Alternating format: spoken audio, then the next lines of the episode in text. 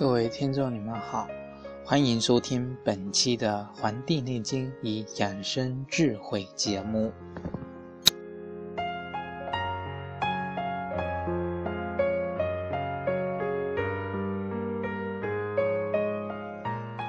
上一讲我们讲到了腠理，在《史记》中有记载，说扁鹊呢，在随着长山经学习这个中医以后。另就了一门功夫，叫“视镜圆一方人”，也就是可以看见墙那一边人的功夫，所以这样才出师给人去看病，能够进进五脏的症结。这在中医里面被称之为什么呢？被称之为万而之知者，谓之神。这是指这种万气的能力。否则人们就不会理解这个扁鹊为什么站了一会儿，看了几眼就能够诊断出这个齐桓公的这个疾病。这是一个功夫，也是一个能力。这个也不是一朝一夕所能练就的。如今却是更加的难以学习，因为很多的一些传统的技能在不断的消失，真的想学习它越来越困难，想去掌握它越来越少。以前我们的古圣先贤为我们创造了那么多的财富，却因为少了继承人，缺少了能够传承它的人，而不断的消失。这是非常可惜、非常让人痛心的。在这个腠理的开合，刚才说之前是提到是受到胃气的控制，啊，是受到内外环境的变化而变化的。在《黄帝内经·灵灸》的本脏篇提到，这个胃气能够温分肉。充皮肤，肥腠理司开合。还说，胃气和，则分肉解利，皮肤调柔，腠理致密矣。在灵灸的脉度这篇里面也提到说，其流益之气，内济脏腑，外入腠理。分肉呢，是这个。肌肉的间隙，腠理呢是表皮的缝隙，肥是这个充满、这个饱满、充溢的意思。如果把这个细胞比作山的话，那么这个腠就是两山之间的这个山谷，里呢就是多个山谷连接成的沟壑。腠理肥则间隙小，腠理疏则间隙大。这在大多数女性啊，这个比较关注的一个问题，那就是这个皱纹。其实这个就是元气或者说是胃气不足。人的这个胃气不足，他的这个腠理呢就不能饱满，就不能乳渐乳。那么他的皮肤的间隙啊，它就会松，就会疏。这个疏了之后，那就是导致皮肤失去弹性，腠理疏松导致的呀。那么，与其呢是去做这种拉皮的手术啊，现在人特别喜欢这种整容，去打这种，呃，不知道大家有没有听过叫肉毒素。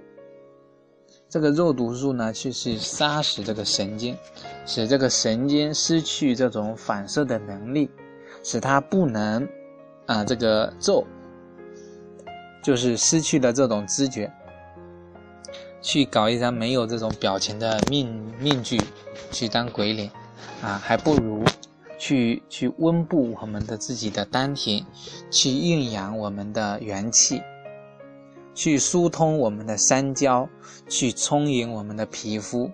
那么，这个像皱纹这些衰老的这种皮肤病啊，我们就可以通过在中国传统医学里面，就可以通过像这种去滋养我们的元气，去疏通我们的三焦，去达到这种功效。刚才说的是内在，那么外部的环境呢？比如说寒热，是容易影响这个腠理的这种闭合。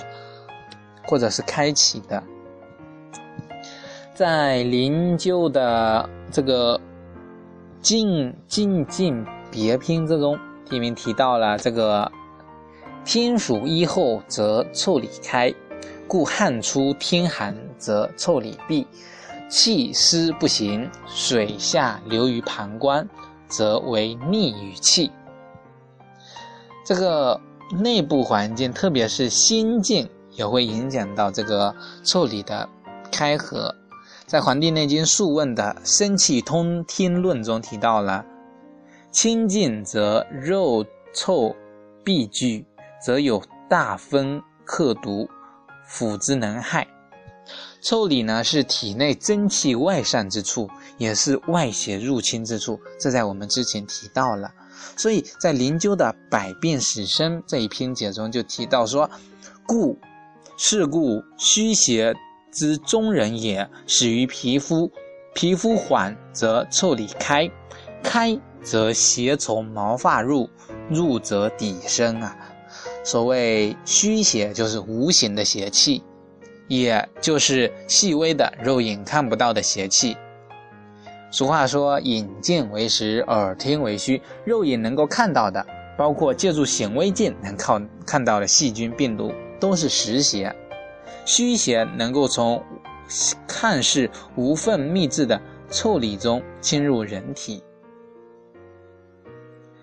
在《黄帝内经·素问》的《皮肤论》篇中就说：“这个邪克于皮，则腠理开；开则邪入，克于经络；经络满则注于啊脉络满则入于经脉。”经脉满则入于脏腑也，这就是病邪如何一步步侵入我们体内的过程。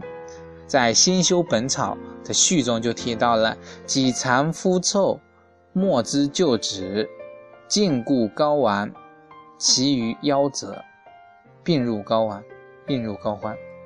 那么就是说啊，这个就是要防治这个疾病来说的话，啊，这个。要处理要密固要密制，开开合呢自如呢是关键的因素。如果是通过治病来说的话，疾病如果是在处理呢，早期治疗是非常重要的。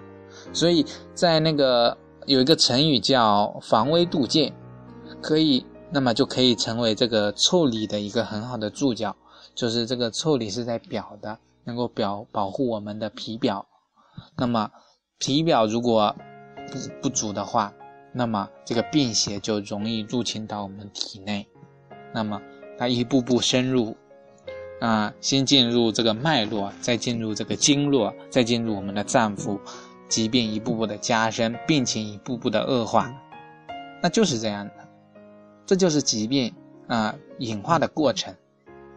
治疗疾病，那就是一步步往外推。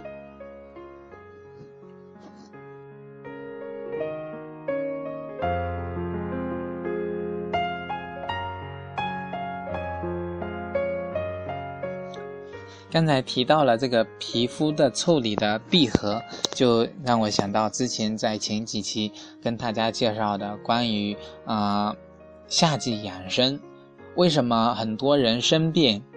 冬天生病发烧的人越来越少了，而夏天发高烧的人，或者说是发低烧的人越来越多。我刚才为什么要说高烧跟低烧呢？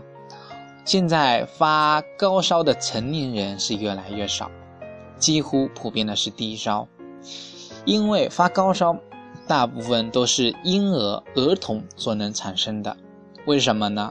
因为发高烧是说明人的阳气足，阳气足才能发高烧。成年人阳气不足，泄的太多了，所以发不了高烧。发高烧是一种正常的，是一种健康的病态，而发低烧呢，是一种不健康的一种病态。想到夏天发烧啊，这个其实就是告诉我们，冬天暖气太足了，整天躲在这个房间里面。阳越于外呀，不可能生病，藏不住，只能等到来年再发。而到了夏天呢，人在空调房里，在外界进进出出，这个阳气一会儿升一会儿降，这个腠理、腠理呀，一会儿闭一会儿合，人的皮肤毛孔一会儿疏一会儿细，这个很容易导致这个失调的。那么这失调就会导致这个病邪进入，寒气就是一种邪气，它如果进入体内，就容易就导致一些啊寒，一些寒症，寒症就是发烧，这些就是一种寒症，就会表现出来。这就是这些疾病在现实当中一种隐化，这种通过去研究它。那么发现原来在夏天的病是这么个产生的，那么我们知道的话，那么我们要通过哪些方法去治理它？